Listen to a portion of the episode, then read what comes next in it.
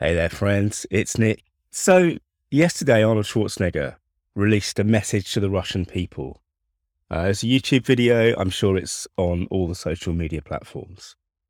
It's around 12 minutes long, and it's an extraordinary piece of communication from a guy who, let's face it, has been extraordinary most of his life. When it, I read Schwarzenegger's biography years and years ago, and um, his sense of self and sense of purpose and sense of destiny have always been um, really pretty impressive. And you know, whatever you might think about his acting or his movies, what he's been able to achieve is is pretty extraordinary. And of course, since his movie career started to wind wind down, he became a politician.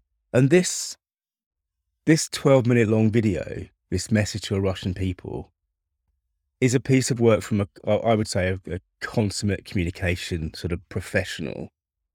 But in some senses, in many senses, actually, it's the opposite of what we expect from politicians these days, when politicians seem to be so often playing to their own audience and they're, you know, just vying for who can shout the loudest and vilify the opposition. Schwarzenegger doesn't do that. I mean, in fact, he starts this this 12 minute piece with a story and he's talking to he's positioning it as talking to his Russian friends. And he starts with a story about when he was 14 years old. So this is the early 60s, 61, I think. He's 14 and he's invited to go to Vienna by a friend to watch the World Weightlifting Championships. And he's in the audience when Yuri Petrovich Vlasov wins the World Championships. Vlasov is a Russian and was the first human being, actually, apparently, to lift 200 kilograms over his head, which was extraordinary at the time. And obviously, knowing Arnold's background, his background as first as a bodybuilder, you can see what an effect this had on him. And he, he ended up with a poster of Vlasov over his bed in his bedroom. Um, and of course, what he's doing with this storytelling is he's bringing the audience into his world. He is positioning himself as and he says this several times, you know, a friend of Russia, extraordinary um, compassion and admiration for the Russian people.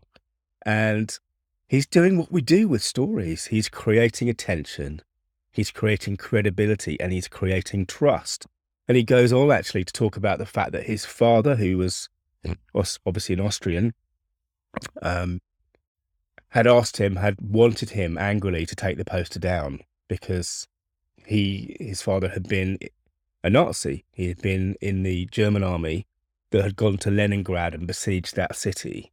And he said, Arnold, this is, says that his his father had been broken by that experience, not just physically but mentally, but by the by the guilt of what the Nazis had done. Um, so there's a very powerful kind of start to this piece, which is all about storytelling, all about positioning, as I say, about attention, credibility, and trust.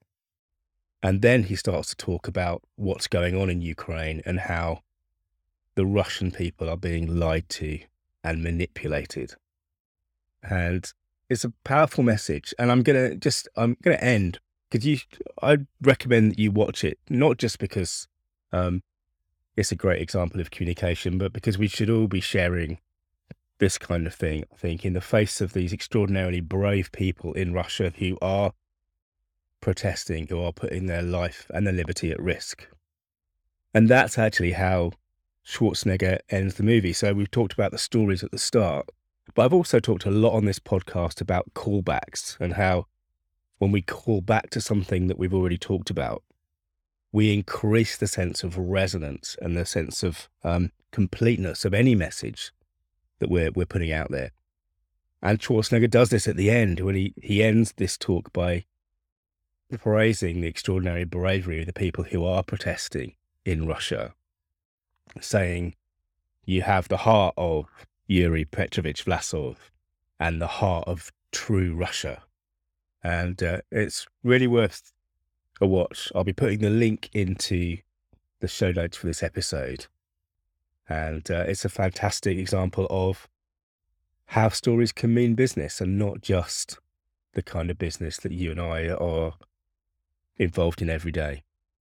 Thanks for listening. If you want to dig deeper into this topic, search for story.business. Bye now.